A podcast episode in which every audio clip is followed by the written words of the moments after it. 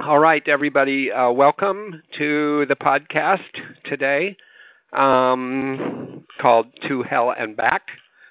And this is, uh, what is this? It's Wednesday, May 2nd, 2018. And the time is 4 o'clock Eastern Time, as usual. And uh, of course, this podcast will also be posted uh, on my website, charlieswenson.com. Um, and archived within a usually within a couple days. So I have a couple of announcements before we start with um, our guest today, Melanie Harned. Um, the first announcement is uh, I just learned I've been I've been receiving some communications from people that some of the podcasts have not been available or accessible. They haven't been working. So uh, the guy who helps us with the technology, both in websites as well as this program, um, just let me know that it's fixed. So if you do want to check out any previous podcasts, in particular, I was getting a couple, some requests that people weren't able to access the one with uh, the the three actually with Cedar Koons, the conversation I had with her. So if you're if you're you you now could look back if you're one of those people that's wanting to know, go back to those podcasts. Um, second announcement is about a future conversation slash interview, whatever you call what I do when people join me on this show. Um, something in between those two things, I think. Um, and this is somebody that Melanie uh, Harned directed uh, towards me. Um, it's a woman, a, a, DBT therapist that works with Melanie as I think a, a student, and uh, and who underwent a uh, catastrophically tragic event seven months ago in that her only child, who was a healthy two year old, uh, died in the middle of the night uh, with no uh, warning signals. And uh, like sudden infant death syndrome, it was sort of sudden toddler death syndrome, just a disaster. And what I've learned uh, is that she has been extraordinary in the work that she's done to stay afloat and to cope with this kind of loss um, using everything she could mindfulness practices, DBT skills, and more in the process, uh, and has found a way to reach out to the world to try to make meaning out of what's happened to her. She's going to talk with us um, for uh, two weeks in a row, and I'll just let you know now when that is. It's May 30th uh, Wednesday, May 30th, and Wednesday, June 6th. And um, she's just faced this with uh, with the kind of courage that we can all learn from and be inspired by. I think from what I've heard so far, and we'll be we'll be getting into what the story was and what she's been doing since then, and how it is she's trying to create meaning out of this terrible thing that happened to her. Um, now. Um, yeah, no other announcements. Uh, here we go. Good. Um, I'm going to be talking with um, Melanie Harned. Melanie's on the phone now. Hi, Melanie. Hi, Charlie. Um, and um, so I want to tell you um, something about her to, and why she is on. Um, I'm going to uh, be uh, unusually formal for just a minute because I'm going to read something about her that's uh, I don't usually do these kind of introductions, but I thought you guys some some of you will know who she is very well, and others not at all, so, and everything in between. So I'll just tell you first the, the formal credentials. Uh, Melanie is a PhD psychologist um, and uh, a research scientist in the Department of Psychology at the University of Washington where she's the research director of Marsha Linehan's uh, behavioral research and therapy clinics um, she's the developer of DBT prolonged exposure treatment uh, for PTSD and has received uh, several grants from NIMH to develop and evaluate this approach to treating PTSD in high risk and multi diagnostic individuals. She's received multiple NIH funded grants to develop and evaluate technology based methods for disseminating and implementing evidence based treatments in clinical practice Um, she's been for many years a co-investigator on Marsha Linehan's NIH-funded research to evaluate DBT in diverse client populations. Um, and she's uh, she provides training and consultation uh, in the U.S. and internationally in DBT and in DBT for prolonged with prolonged exposure. Has published a lot. Uh, you can actually look those up um, in various ways, like going to ResearchGate, or you could go to uh, probably Linehan.org. And also, she has a, a website. Um, oh, shoot, Melanie, it's dbtpe.org. Yeah, that's right. Is that exactly right? Okay, dbtpe.org to learn more about her treatment um, and uh, the support for that and other links. So um, make sure you tune into that. And um, and more personally, um, I was uh, as as Melanie's heard this story. In fact, she was part of the story because I met her in Maine when I was going to do a DBT training, a five day DBT training, and uh, the people in Seattle who arranged these things at that time, because I used to work for this company, Behavioral Tech, uh, they paired her with me. I had never worked with her before. Uh, I had seen her present her research before and just thought, oh my God, this woman is so smart, and I hope she has a sense of humor um, because I can't get through five days of training uh, without humor. And so it turned out that um, though, though she not though she was very smart, it's more dialectical. She's very smart and was very clear and a very good teacher and uh, has quite a great sense of humor that was quite understated at the time. But once we were working together, it got more stated, I think. Um, and uh, it was really enjoyable. And so we've had a lot of contact over the years since then. She was also there, by the way, when I fir- wrote my first DBT song and sang it um, ever uh, because we were trying to repair for a disastrous beginning of that training because the company had not sent any materials and we were in a terrible location uh, with terrible coffee and almost no light and all these people there. So to try to repair it, I wrote a couple songs and so she's been in on that. she was the victim of that. Um, and the other thing I want to say to introduce her, a couple more things, is for for these last 20 plus, I don't know, I hate to say 30 plus, but it might be years, uh, training people in DBT. A question that has come up for decades has been, but what do you do during stage two?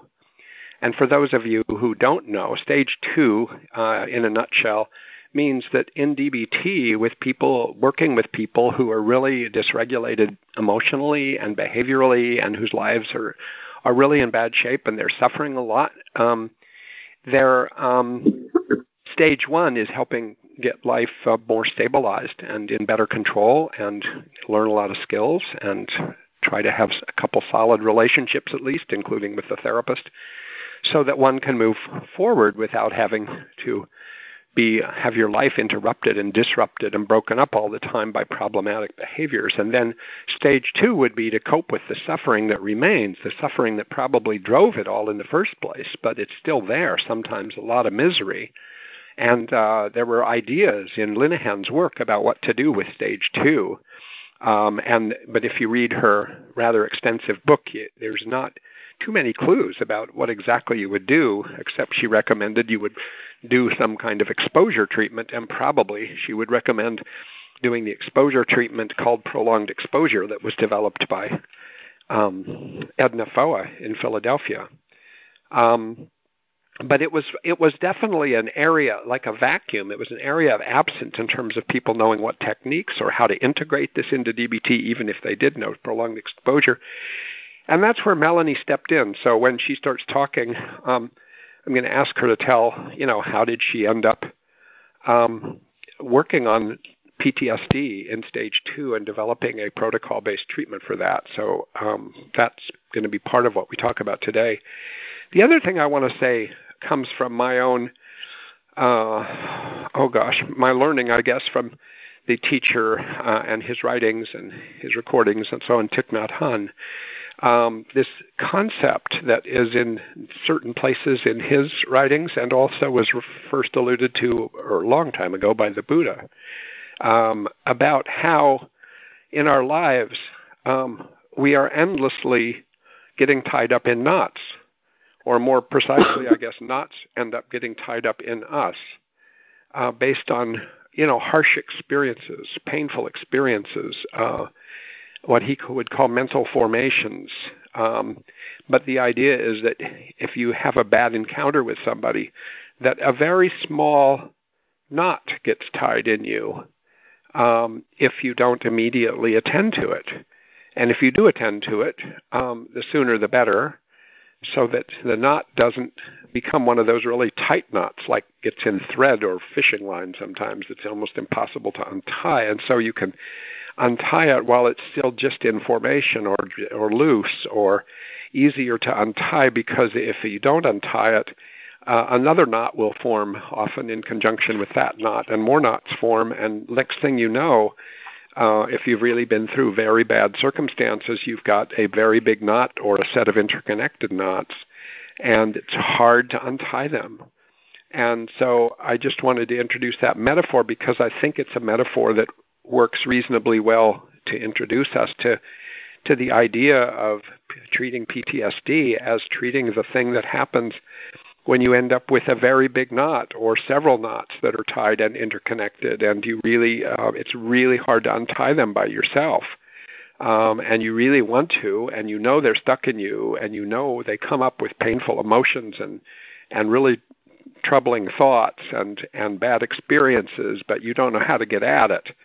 So, in looking at uh, this whole podcast series, but also with just the work that Melanie does, what I'm hoping we can do after we hear more about this treatment that she's developed and what are some of the basic ingredients of it, uh, and especially getting into next week, to, to be able to extrapolate from that and start to say, you know, with everything that she has learned uh, about treating PTSD for the last 15 years in developing this model, um, what is it that we should do to be watching out for the formation of knots, to be catching them early, to be knowing when they happen, to be untying them early. Because, you know, it's one thing to be traumatized by something in the moment, it's another thing to end up with PTSD.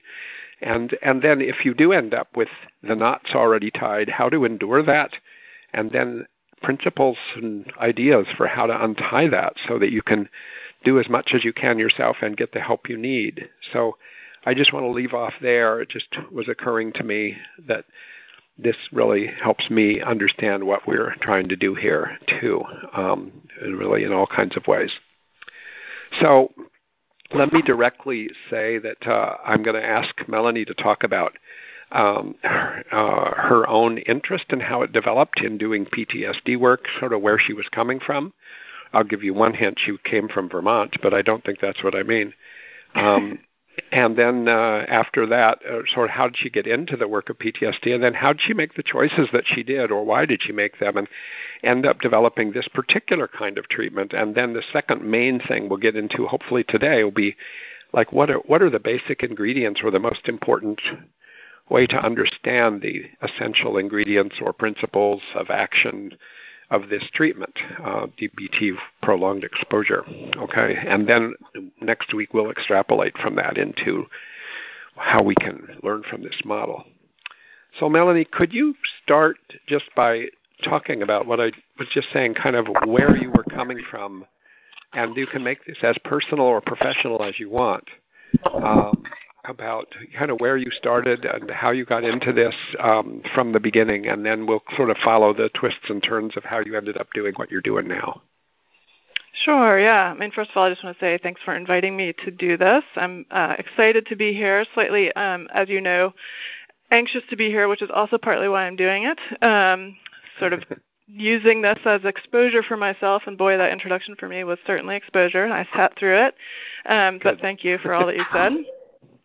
Um, so yeah, so I can talk a little bit about sort of how it is I ended up doing this work um, without going into you know tons of boring details, hopefully. But um, really, it started uh, in college, where I, um, as Charlie mentioned, grew up in Vermont, came from a place um, that there was not a lot of talk about things like feminism and um, social justice kinds of issues. And I came to a college, Wesleyan University, that was very much focused on those things, um, and quickly became sort of very interested in looking at the world in through sort of feminist lenses and thinking a lot about women's experiences and um, learning a lot and witnessing a lot sort of the experience of violence against women, gender-based trauma, um, and starting to get sort of my first um, clinical-like experiences as much as you can have as a undergraduate type person with sort of working at rape crisis hotlines and um, volunteering and domestic violence shelters and mm-hmm. things like that. Me too.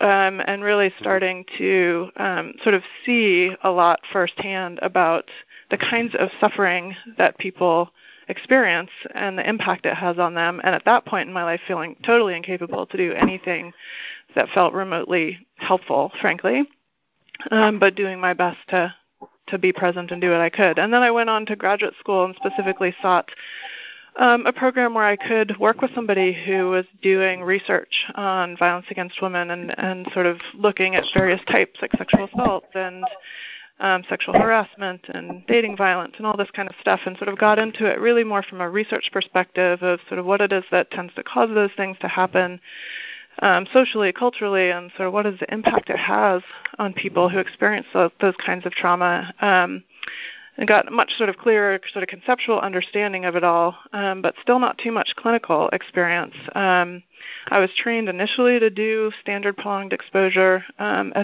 treatment in graduate school, but I think it was the kind of training that many of us uh, who go through graduate training get, which is that you know people who made it into our psychology training clinic um, you know they screened out people who were suicidal who were self-harming who had you know anything particularly severe going on and so it's still a, a hard treatment in many ways, but it was um, an easier one to get people through um, without all the sort of added severity, complexity kinds of things going on.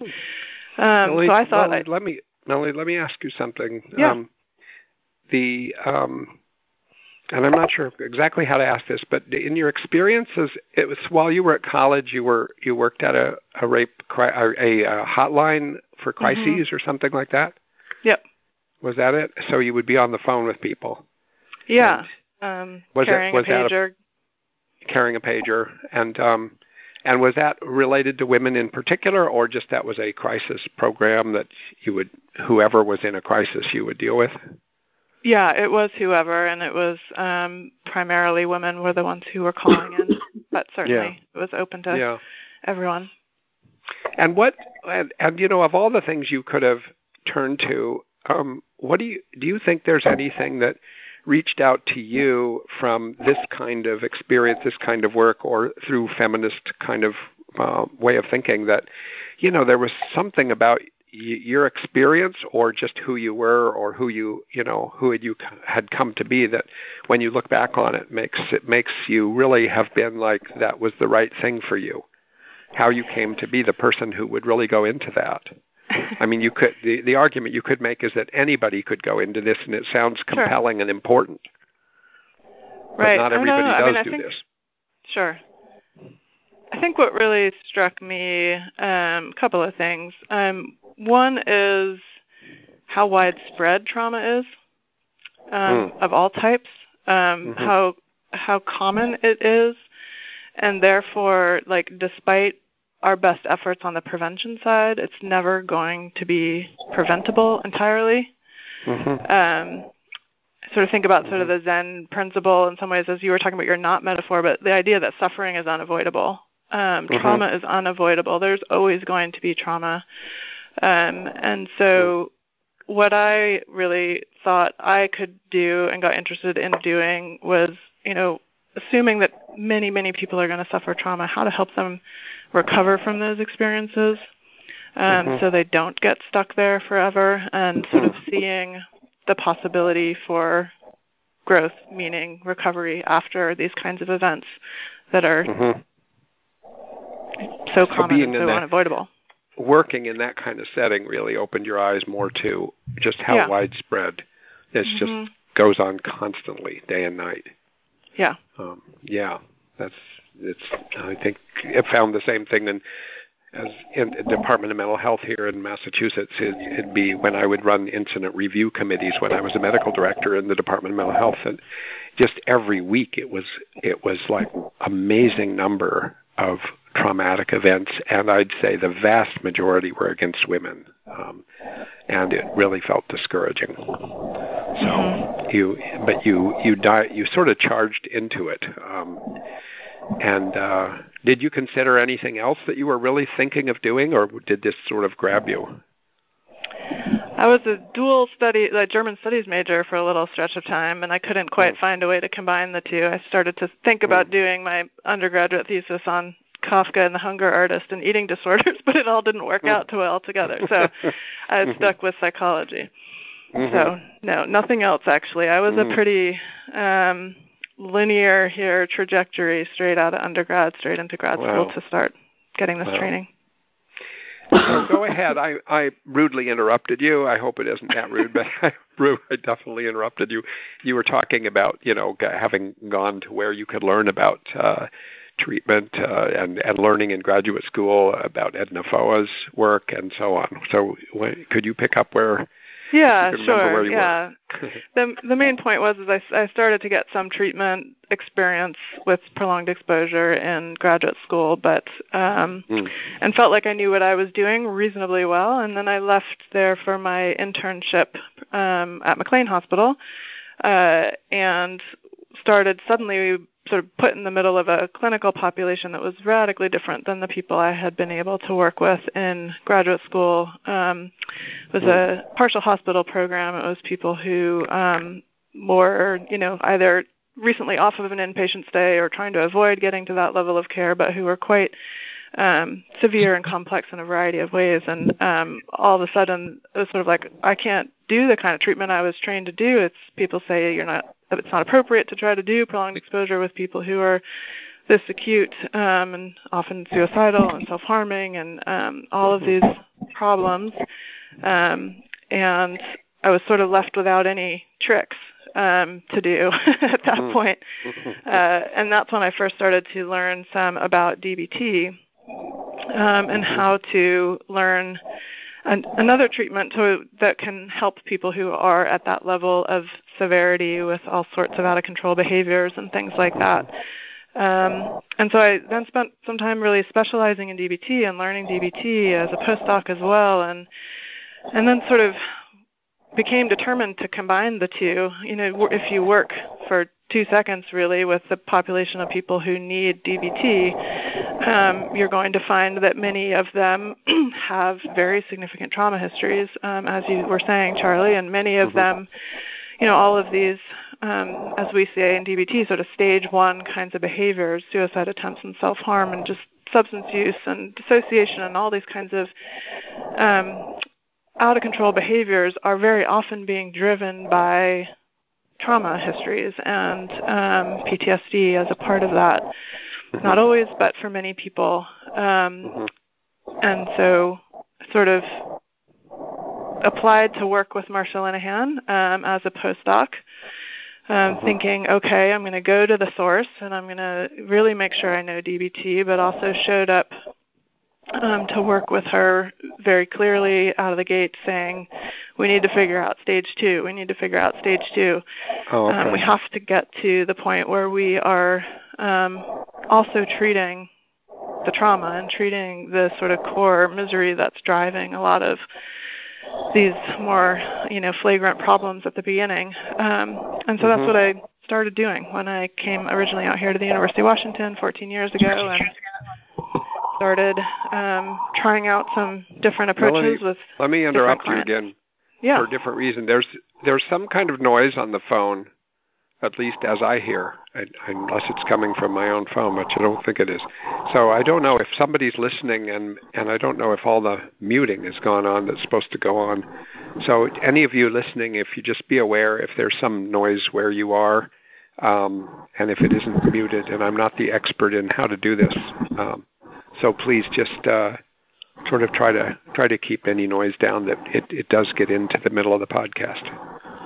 Um, do you do you hear anything, Melanie? Um, I do a little bit. Some static is what bit. I'm hearing. Yeah, some static, and then every once in a while I hear more. Okay. Mm-hmm. And now let me ask you: when you got out to Seattle and you start working with Marsha Linehan, and you're interested in stage two from the get-go, and um, did you start to find patients right away or clients that themselves also were talking about one wishing they could get treatment for their PTSD or their stage two? I mean, you were aware something was missing, but was that also true of your clients? Um, I don't. I wouldn't say that cli- the request for PTSD treatment is not a typical one, um, mm-hmm. and it, it, wasn't when I started then either. So it's mm-hmm. it's pretty unusual in my experience um, for clients to kind of walk in the door saying, "I want to treat my PTSD." Um, right. Certainly, some people will, um, but most of the time, people don't. I think it's a combination of um, many people don't realize they have PTSD. Um, mm-hmm sort of knowing what it is even um, or if they do realize it they think that it's not treatable mm-hmm. um, or they've gotten messages from different sources or providers over the years that they are not appropriate for PTSD treatment. Um, they're mm-hmm. too severe to get it. So it's it's not typical right. that people ask for it. Right. Um, so it, it really is what's typical is that the therapist, um, frankly, has to sell the client on doing it. um, yeah. Suggest that it's needed and really work to build their motivation to be willing to do it. Yeah, and you know, and around the same era, I'm sure what you're talking about, without going into what years it was, I was probably already doing a ton of training and and training people who were already pretty experienced in DBT, and it would come up. I mean, it would be very hard for any of the therapists that I was training to sell people on it because they didn't know what it was. It mm-hmm. is, it was very hard to sell except other than to sell hey we need to talk about you know the kind of experiences you've had because um, you have PTSD but but people really weren't sure where to go with that unless they came walking in to their DBT treatment with another model like EMDR or cognitive processing therapy or if they knew prolonged exposure. But even then those models seemed to all develop without specific reference to people who had borderline personality disorder. So people, no one knew where to go. So what what steps did you happen to take next to figure out what to do?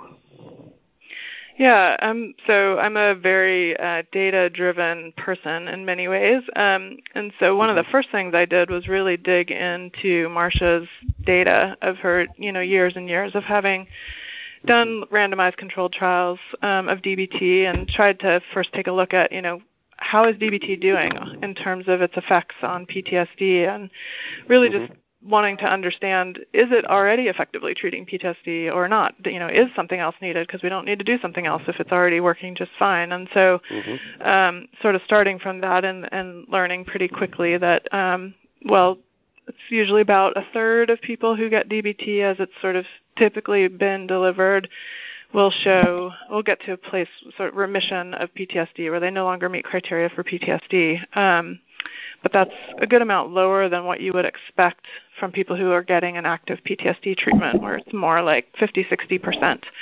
Um, mm-hmm. And so, based on that original sort of look at some data, you know, we felt pretty sure that we we needed to work on improving DBT's effects on PTSD, mm-hmm. and sort of then mm-hmm. I just took it from there to start really trying to figure out like what are we going to do and how are we going to do this and um right. you know Marsha's original book had always made it clear that we should be doing exposure um, as the intervention of choice and you know bringing in an exposure based protocol um, to treat PTSD, which is how we landed on prolonged exposure um, as the basis for what we're doing. Mhm. Mhm. Yeah, um, I know from probably around that era, and I think I've told you this before, but uh, that I was once sitting with Marsha at a, a behavior therapy conference, and uh, watching a group of experts discuss exposure treatments uh, for anxiety disorders, including PTSD. And I remember her turning to me at some point and saying, "God, we got, we've really got to get into this. We've got to get this, and we've really, and you know, and I've set up this rule that you can never." Get into doing exposure treatment until you've gotten entirely out of stage one. And she said, I don't even know for sure if that's true. Um, so, you know, she was wondering, but obviously she couldn't do everything um, yeah. at the same time. so um, you were picking up that that area. Um, and uh, and finding out, it sounds like from the data that uh, the results were not that great. Um, for instance, as as you know, the results of using DBT and tr- if you look at how well it's doing treating certain other axis 1 disorders like major depression or substance use, it's doing way better than that. Um, right. And so, so something about uh, PTSD that was being left. And it, it makes me think, too, Melanie, of how many times Marsha over the years herself has has brought together data to say to people who are doing DBT, look, things don't get better unless you target them.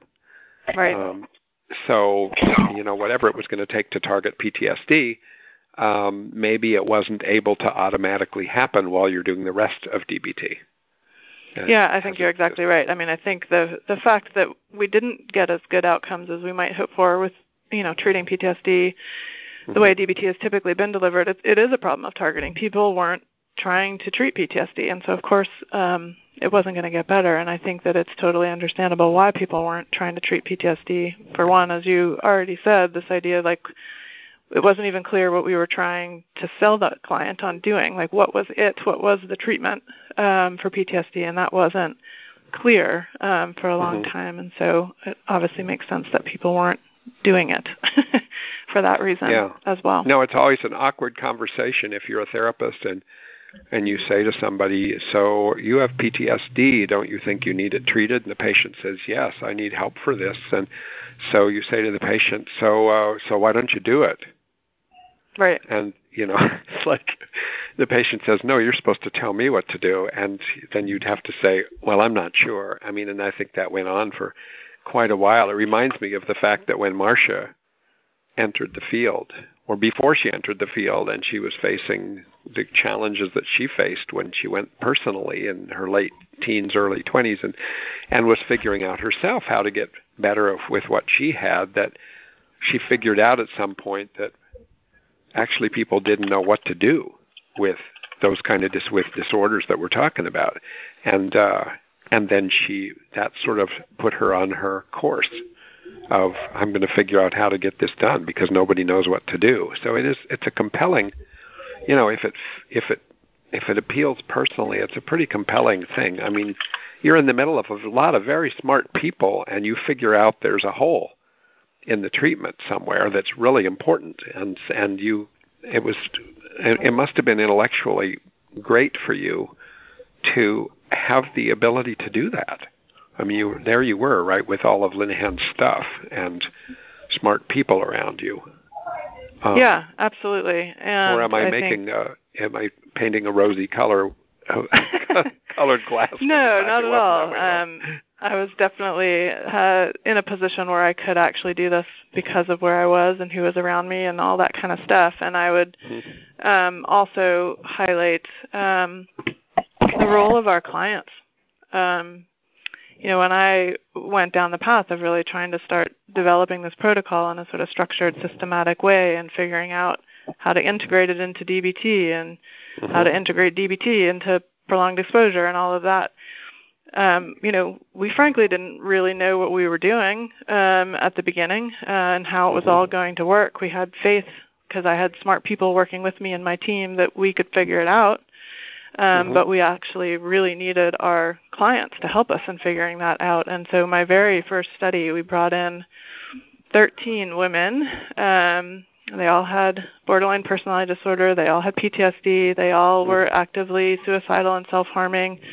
Um, had many, many additional diagnoses on top of that. Um, sort of a pretty um, severe, complex group of women, um, and they sort of started referring to themselves um, lovingly as the guinea pigs Mm. Um, and mm. they were totally on board with helping us figure this out. Um, oh my God, I didn't know this part of the story. That's interesting. And they were incredibly thoughtful and helpful and giving feedback and helping us figure out sort of how to modify things that would work better for them. And mm. um, and that's continued. Every patient I treat, I learn something new from, um, and the courage that they have not only to do the treatment but to do a treatment that nobody had really actually done before with people like them and um, be willing to work with us to figure mm. out how to make it work. Mm. Oh, I love this part. This this story could be several podcasts. This little part.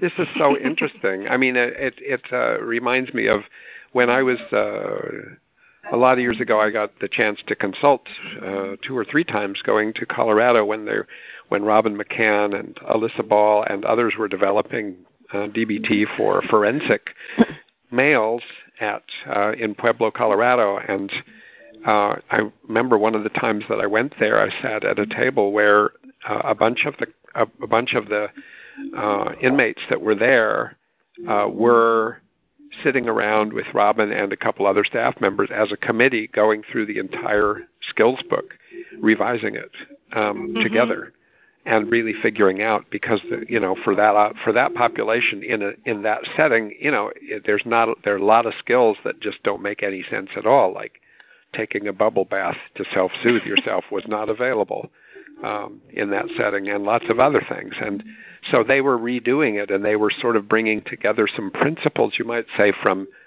um, skills packages that were developed by people who'd been in prisons a thousand times um, about how to survive. And so it's really kind of reminds me of that. They they really helped you out. Um, Absolutely, they did, um, mm. and continue to. Mm, mm. So. So what? So at this point, you've you know begun to work with people. You've got the idea of combining prolonged exposure, which was created for a less complicated population. Would that be fair to say? I mean, people with yeah. PTSD, but not with all of the other comorbid diagnoses and with suicidality. Yeah, they so prolonged exposure. Um, is, they exclude people who have recently attempted suicide or had serious self-harm or are acutely suicidal, and mm-hmm. certain comorbid diagnoses um, are often excluded. And really, it's that PTSD is their is their primary problem. Um, mm-hmm. It's kind of it doesn't mean they don't have other problems or other comorbid problems, but they're not as severe as the PTSD typically. So you were bringing together DBT for that kind of severe chronic complex disorder along with prolonged exposure as a mechanism for dealing with PTSD.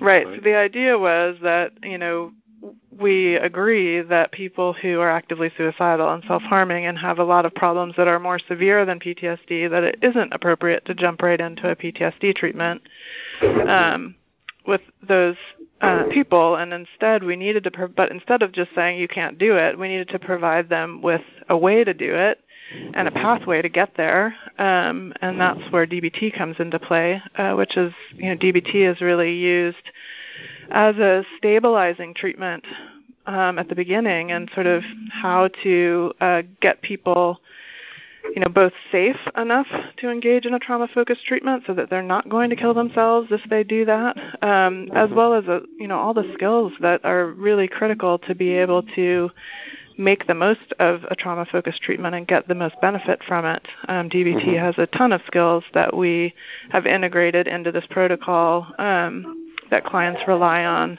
like mindfulness um, and radical acceptance, um, and being able to, you know, experience an emotion uh, mm-hmm. without shutting it down. All those kinds of things are um, things that we teach clients through DBT beforehand um, to get them to a place where the, they're both safe and then able to do a trauma focused treatment in a way where it's likely to be effective. Right, right. You know, it reminds me of um, in doing DBT over the years eh, and teaching skills. Um, I, I always looked forward to teaching the skill in one of the modules, the emotion regulation module, on on experiencing your emotions coming and going like a wave. And I think when I think of it now in this perspective, uh, one of the reasons I liked it was it was different than other things, and it was it felt advanced. I mean, it felt like, wow, if you're going to let your emotions come and go like a wave, you have to have already been doing some of these other things because otherwise it's just going to be too painful or, or yeah. just go over it would get too intense and you couldn't do that so i remember liking to teach that and it would take extra time trying to teach that but it, it's one of the examples of why maybe dbt had the uh, seeds in it of treating ptsd but not all put together as right. a treatment um, absolutely so you, there's so many principles that overlap are there? Yeah. Yeah. Between Um, DBT and and exposure-based treatments, absolutely, all of the sort of acceptance kinds of principles and the idea that Mhm. you know trying to avoid suffering only makes suffering worse. Um, mhm, You know mhm. that's sort of the sort of core part of doing an exposure-based treatment um, is being Mhm. able to accept and experience the suffering so that it doesn't turn into this long-term problem. Mhm. Mhm. Yeah, it makes me think of I mean radical acceptance being one of the skills and in the first manual from 1993 there wasn't that much said about how to do it and it really got upgraded when the new manual came out in 2014 that really tells you a lot more about doing radical acceptance and it, it's and a lot more about how to do opposite action which is basically exposure so in a way it was it was coming along to develop those things uh, more within DBT. Um, so tell me what you. I, I want us to get to the point where you can now say, uh, and I want to distinguish this for anybody listening to the podcast. This is not a training um, in doing this treatment. I mean, Mel- Melanie's been doing. Uh, at the moment, she's done in the past did some two-day trainings and she's done four-day trainings and she's compared outcomes between therapists who take two day versus four day trainings and find the four day trainings are are better and uh, and I've attended the training myself. So if anybody is looking to actually get um, trained in this model, um, really go to her website, um, dbtpe.org. Because I'm, it, do you list upcoming trainings there? I'm I do, yeah. You do. So you know, but don't confuse this because that puts too much of a burden on a podcast to try to do that much. But I would like to ask you if you could begin to tell us, um, you know, about this treatment, um, and and you know, partly the logistics of it. But I I think what's really interesting for the podcast when you think about what this is all for in this context is what is it do people that people need um, in in in doing DBT and prolonged exposure and the ways they overlap that really can make a difference. I mean, from what you've seen, and I know you've been excited at times. I remember seeing an email from you once uh, to the DBT listserv or to something that I read. God knows, not to my local bank. I know that, but somewhere out there in the internet, you wrote something about after you had treated a whole bunch of people. It seems like in a on a certain week or a certain day, and you wrote and it was so moving what you wrote. You said, "I just, I just changed the lives of a certain number of people, or something like that." Um, so I wonder if you could reflect some on what do you, what do you think does change people's lives who have PTSD and these complicated problems?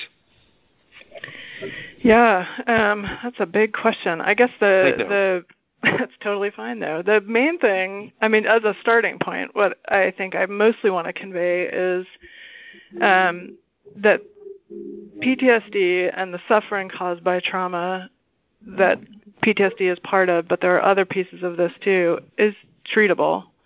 People don't have to suffer for a lifetime from these problems. Um, and at the same time, the treatment is really hard. Um, you know, it's sort of, you often hear people say things like the only way out is straight through the middle. Um, and that's exactly true for trauma. Um, Mhm. And that, you know, trying to um, get better from trauma by going around what happened doesn't usually Mhm. work very well. Um, and it's so it's a process of figuring out how to go right through the middle, the hardest parts, the Hmm. most hellish moments, um, as the way to get out to the other side. And when you can do that, um, the changes are enormous.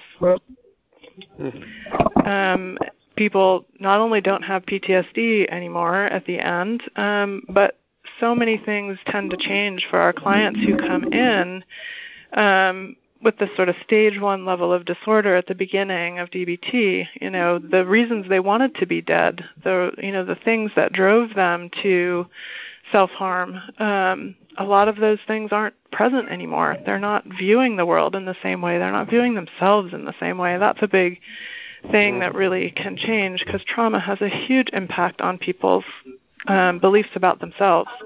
Mm-hmm. Almost everybody I work with, um, as a result of trauma, often childhood trauma, you know, believes that they're bad and they're unlovable and there's something wrong with them and they're disgusting and all these kinds of mm-hmm. just, you know, terrible ways of thinking about themselves that are caused and learned by experiences they've had. Um, mm-hmm. And if you can shift those ways that people think about themselves to having compassion and acceptance for themselves, that just changes everything. mm-hmm. So.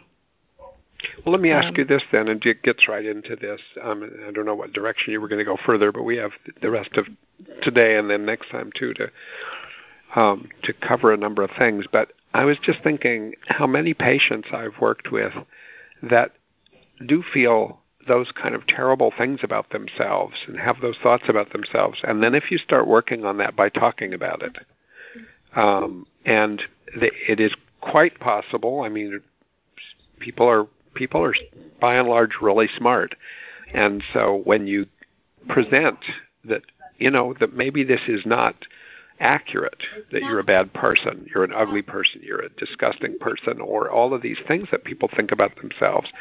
Um, they they routinely will answer, you know, intellectually I get it, and I I know what you mean, and I think about that, but it but I still feel it, and it doesn't change. Sure. And uh, so that's where I think, um, you know, that and not that that's in itself uh, an example of cognitive therapy, not quite touching these, but just sort of like talking about it, rather than as you're putting going through it, which I I'm wanting you to tell us about now. But what is it that makes these uh, makes it hopeful, makes it possible for these things to change? Yeah, well, um, what I'm thinking might be helpful is to talk a little bit for a minute about like what it is that keeps PTSD and the suffering that goes along with it going, because yeah, it sort of good. gives us a framework then for um, what we do to interrupt that, um, so that it will stop. mm-hmm. um, so in general, there's sort of two things. Once people experience a traumatic a traumatic event or many events, most of the people I work with, um, it's totally normal after a trauma for people to experience things immediately that's that look like PTSD. You know, nightmares and a lot of you know the thoughts about what happened to them, the trauma coming into their head all the time, and not being able to sleep well, and being kind of jumpy, and um, you know, wanting to avoid going to places that remind them of it. All that kind of stuff. Those are sort of PTSD symptoms that almost everybody has. Um, after an, a traumatic event, it's just a normative reaction to trauma. Um, and the people who kind of get stuck there, where that's the their experience, you know, long after the trauma has passed, um, there's sort of two main things that kind of keep that going once it's started by a trauma. Um, the main thing that we think about is avoidance. So the catchphrase I like to use is, you know, we we have to help people avoid avoiding essentially, um, because we know that avoidance keeps things going, and there's you know sort of certain ty- types of things that people typically start avoiding with PTSD. Um, very often people avoid their own thoughts and their own memories, you know, sort of thinking about the trauma. You know, a, a memory of the trauma will pop into their minds and they'll right away try to distract themselves, you know, push it out of their minds.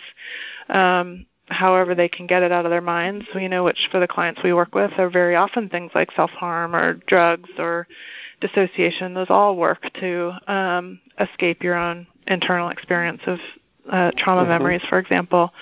So avoidance of your own thoughts and memories, and then avoiding situations that um, are somehow related to the trauma in some way. You know, mm-hmm. things that have mm-hmm. reminders of the trauma in it, or similar in some way, or things they think are likely to be dangerous. Um, and this kind of avoidance just kind of takes over, totally understandably, because avoidance works. It works as a short term strategy. So if you're afraid of something and it's next to you and you walk away from it, you're going to be less afraid pretty quickly. Right. Um, so right. it absolutely has this short term um, effect of reducing fear and anxiety and other emotions quite rapidly. Mm-hmm. Um, and the problem is, is that it uh, only works in the short term and it keeps these emotions going in the long term. Mm-hmm. Um, and part of that is sort of so I said there were two things. One is avoidance that kind of keeps things going, and and the other is there's certain kinds of beliefs that people tend to form um, who've experienced trauma. Um, I sort of got into a little bit uh, one type of them, this kind of negative beliefs about themselves, thinking they're bad and you know terrible mm-hmm. people and all that kind of stuff and incompetent. Um, you know, often people uh, experience trauma and then blame themselves for it. So self blame is super common as a typical kind of belief that people have after trauma that somehow they did something to cause it to happen or mm-hmm. they could have done something different and it would have prevented it or, or things like that. Um, right. And other kinds of beliefs too, beliefs about things being dangerous that are objectively actually safe things. Um, Mm-hmm. And what happens is people get kind of trapped in this cycle where um, something shows up that makes them afraid or ashamed or guilty, and so they respond pretty quickly with avoidance um, as a way to you know reduce that emotion. Um, but by avoiding, what what happens is they end up sort of not getting information back that's going to correct those beliefs about what they're predicting is going to happen. So, mm-hmm. you know, super basic example, if I am afraid of spiders and every time I see one, I run out of the room, I'm never going to have a chance to actually learn that if I sit there in the room next to the spider, that it's not dangerous, it's not going to hurt me, um, mm-hmm. bad things aren't mm-hmm. going to happen. Yeah, um, and you know, just to, I'm just thinking you, you're you're making this so clear um, that a, a few years ago, I worked with somebody with prolonged exposure at that time, uh, though we didn't have your protocol yet, so I tried to do my own putting together of DBT with prolonged exposure, and I think it was somewhat helpful. And it was a, a woman who had been um, uh, attacked by her best friend, who was a male, um, a total shock to her one night after they had been doing a lot together, working together over the years, really buddies, and and uh, he uh, he sexually attacked her. And after that, um, things went just little by little, just what you're describing. She began to be uh, frightened about. Uh, she just couldn't get rid of those feelings that she was. It was going to happen again any time, and she had to be on the lookout, even though he was far away. But she thought he would show up any time, so she got locks for her apartment, which is in a pretty safe town here in Northampton, and and she got uh, other things to do uh, that that would keep her away from things. She eventually stopped her work, and things went like that. And here's the thing that you're describing so perfectly is that she did a she she did something uh, on in the course of this happening. She held herself responsible for not noticing that she was in danger, and there was a certain specific thing that she thought she should have picked up on, and she had always felt that she was a courageous, strong woman who could identify signs of danger anywhere, including at singles bars and stuff like that. And all of a sudden, she's uh, feeling like she no longer has that. It stripped her of having that competence, but she no longer went anywhere that would make it possible for her to learn that actually she is pretty good at that. I mean, she just lost it. It's like a like it atrophied. She had took her quite a long time to rebuild a sense that she could survive okay in the world. Um, I just want to tell you in telling this that what I've done was a kind of a composite of two or three people that I've worked with over the years, and so I want to make sure that people understand there's no particular identifiable person that this would relate to. I think that can make people nervous listening to something like this. Yeah, but and that's a really typical kind of story in a lot of ways. And I always think about it as people's lives just get smaller and smaller and smaller um, mm. Mm. because of anxiety and because of um, feeling like avoidance is the only way to um, mm-hmm. cope and right. stopping going places and right. all that kind of stuff is very typical and um, and essentially you know, the sort of core of the treatment for it is to break that cycle, um, which means to stop avoiding. Um, and instead to approach things that are safe to approach. We're never going to do it with risky things, but mm-hmm. approaching your own thoughts and memories of what happened to you, um, approaching whatever the situations are that you have been avoiding that are actually safe situations. Um, like going to bars in your example for you know um or mm-hmm. not having five locks on your door you know that kind of thing um mm-hmm. and what happens in that process is you know people get some new learning. They discover i can go to a bar and not be raped. Um or mm-hmm. i can you know go to sleep at night without um checking my locks five times and nobody's going to break in. Um mm-hmm. i'm safer in my house than i thought i was. Um and then you know the fear will come down and the other emotions too.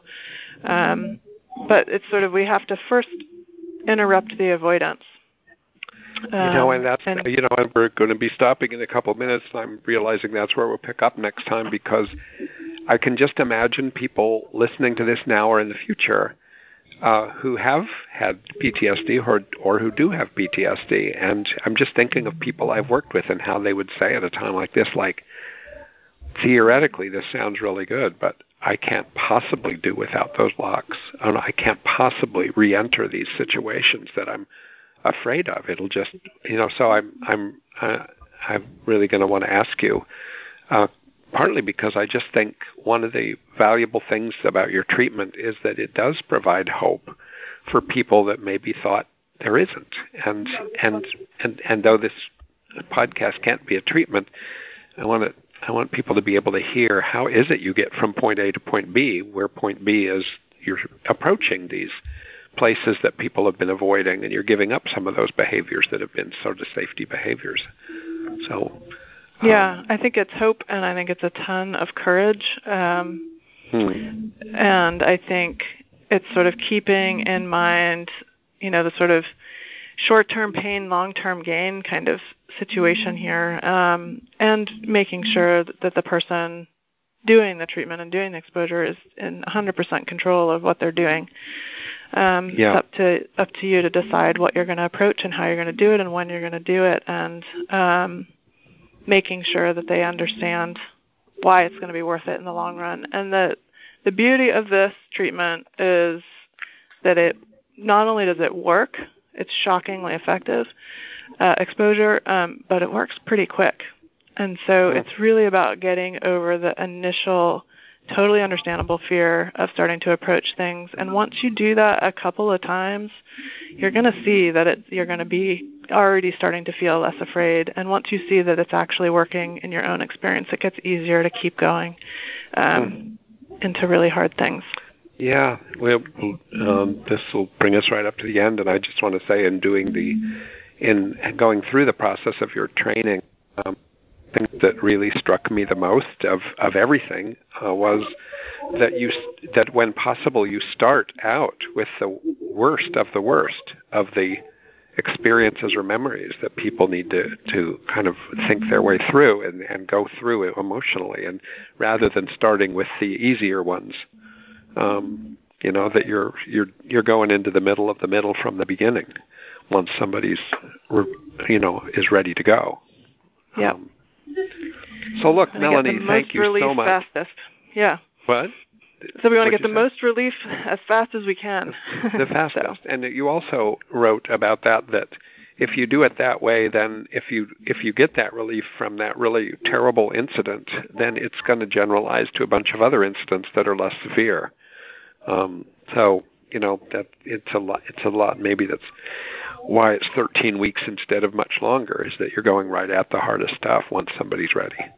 Yep. Um, so look, thank you so much for talking um, with me, and um, and we'll you know we'll pick up next week. We'll both get a chance to think about this and check in and see where we want to go. And I want to invite anybody who's listening, if you want to email anything to me, you can uh, go to my website and you can email me through there any questions you want us to cover or any observations about what we've said. And also, you could, I think, though I don't want to have you flooded, so I should have asked you first, Melanie, if people can email you about Yeah, anything. absolutely, they can. You can find me through my website also. Okay, good. All right, well, we'll be on next week and we'll continue with this. So thanks and Great. goodbye, Thank you, everybody. Charlie. Okay, Thanks. take care. Bye. Bye.